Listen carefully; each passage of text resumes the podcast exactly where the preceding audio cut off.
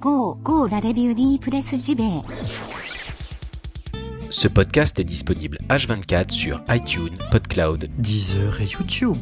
C'est pas sexy sa race, ça C'est pas sexy choucroute Sarah, ça Chaque matin, peu avant 7h, c'est encore mieux qu'un café. J'ai la forme et je frétille comme une petite truite toute la journée.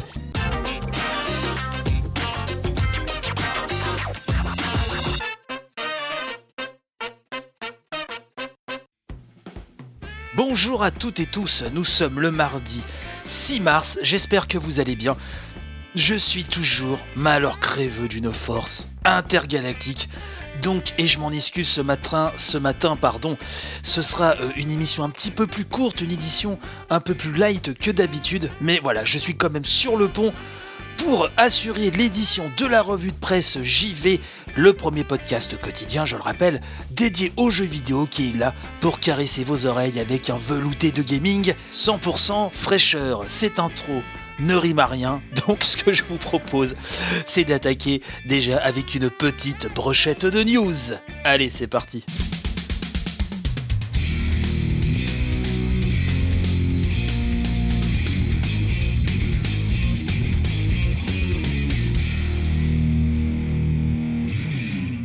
Mario est toujours plombier. Et oui, c'est quand même important de le savoir.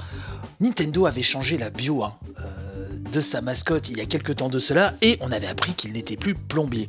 Rebondissement, puisque cette modification qui avait été indiquée hein, en septembre 2017 hein, nous rappelle l'excellent site Nintendo Différence. Donc bah, Nintendo est revenu sur cette décision et a modifié la bio de Mario qui indique maintenant ceci, je cite, son métier est plombier. Cependant, son activité ne se limite pas à ce domaine. Et donc finalement, nous dit Nintendo Différence, Mario n'a donc pas quitté le secteur de la plomberie.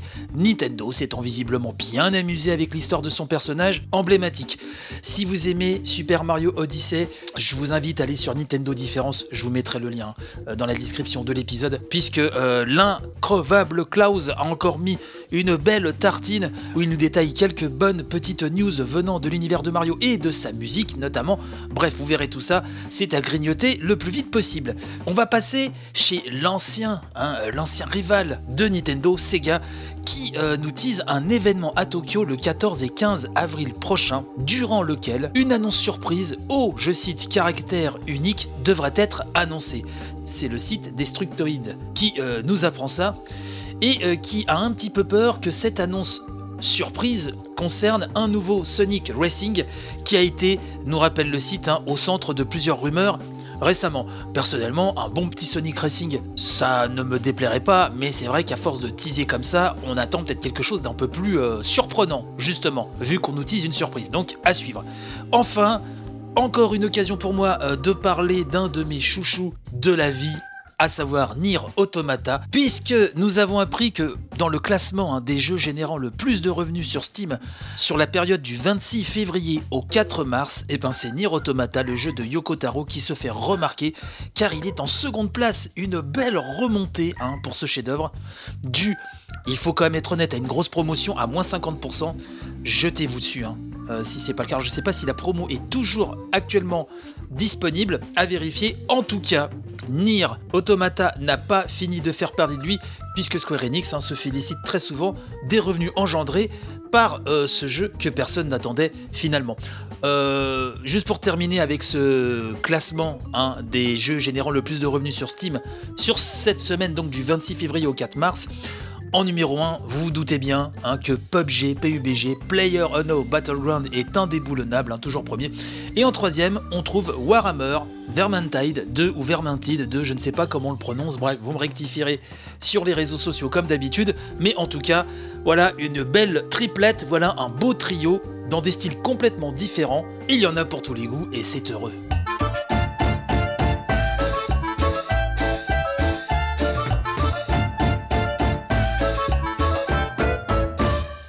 Avec 7,5 millions de copies, Monster Hunter World devient intouchable.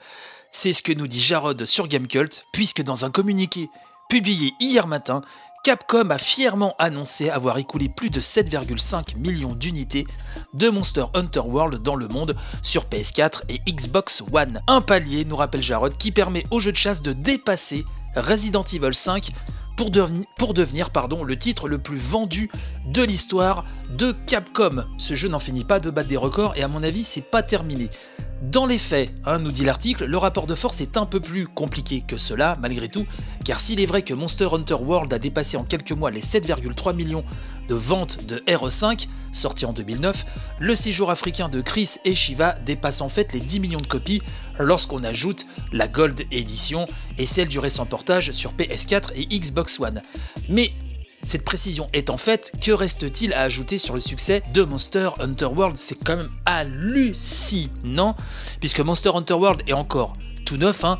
J'ai envie de vous dire, hein, il a encore la moustache hein, euh, de lait, le lait de sa maman en dessous du nez. Imaginez dans X années Monster Hunter World, quel nombre d'exemplaires va-t-il atteindre? C'est assez impressionnant. Et Gamecult nous rappelle quelques détails intéressants, à savoir déjà qu'il n'y a pas de version PC, hein, qui ne sortira qu'après l'été, et surtout que le jeu n'a pas de microtransactions, n'a jamais proposé de Season Pass, et a, et a déjà annoncé que tous les monstres rejoindront le jeu gratuitement. Donc c'est un jeu qui quand même va à l'encontre de ce qu'essaye de faire le marché en ce moment, c'est-à-dire d'aller vraiment dans les jeux comme un service, hein, comme ils disent. Vous les ronds de cuir. Euh, Excusez-moi, c'est la fièvre. hein, Je suis désolé.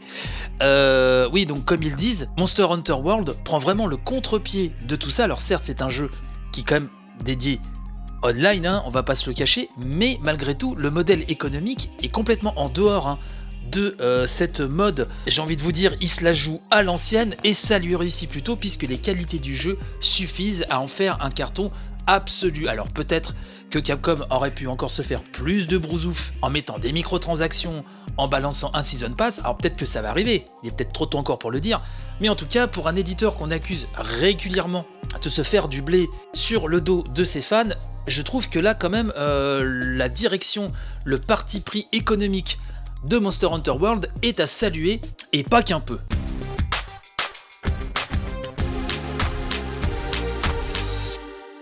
StarCraft, le STR cultissime, va fêter son 20e anniversaire le mois prochain. Alors il y a eu déjà une euh, récente hein, euh, remaster édition, mais Blizzard veut faire les choses en grand. Sur son site, des festivités sont annoncées. Je vous mettrai le lien, bien sûr, comme d'habitude, hein, dans la description.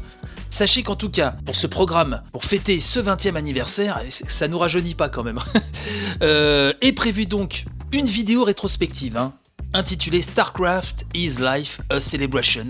Une vidéo donc qui sera disponible gratuitement, gratuitement, pardon, excusez-moi, j'ai vraiment du mal avec le mal de gorge, c'est assez pénible, je suis vraiment désolé. Euh, ce sera dispo gratuitement, oui, sur la chaîne officielle hein, de Blizzard, et ça ce sera pour le 31 mars.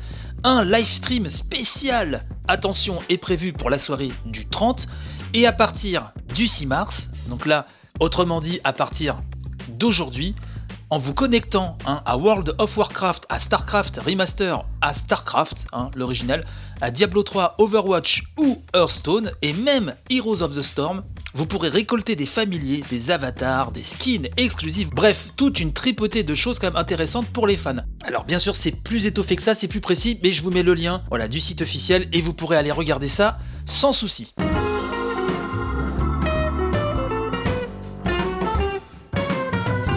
Enfin, pour terminer, j'aimerais faire un petit coucou à Third Edition qui là donc a sorti euh, hier officiellement euh, son bouquin sur Yoko Taro, le créateur de Nier Automata. Et oui, je remets une couche. Vous m'excuserez, je mets ça sur le dos de la crève, donc comme ça, je suis un peu plus excusable, vous voyez.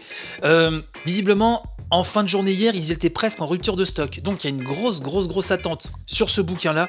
Ce qui me fait plaisir, euh, puisque je pense que comme certains d'entre vous, j'ai découvert l'œuvre de Yoko Taro sur le tard grâce à Nier Automata. J'ai fait le premier Nier après. Et j'ai vraiment soif d'informations, comme beaucoup euh, de personnes qui sont devenues fans du bonhomme. Euh, j'ai soif d'informations, donc sur ce créateur absolument génial. Et je pense euh, que ce bouquin va être l'un des best-sellers non seulement de son éditeur, mais aussi de la catégorie bouquin jeux vidéo. Bref, on verra si l'avenir me donnera raison.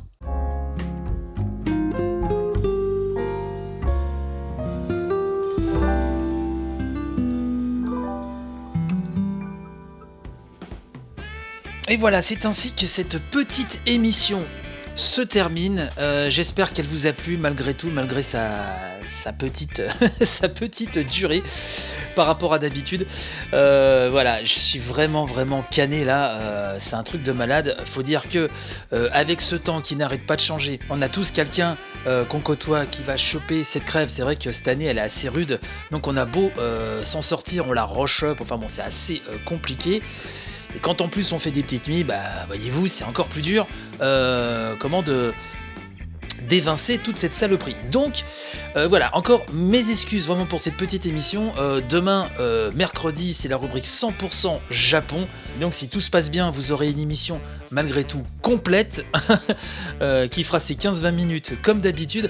N'hésitez pas à aller sur le Tipeee si vous voulez m'aider. hein.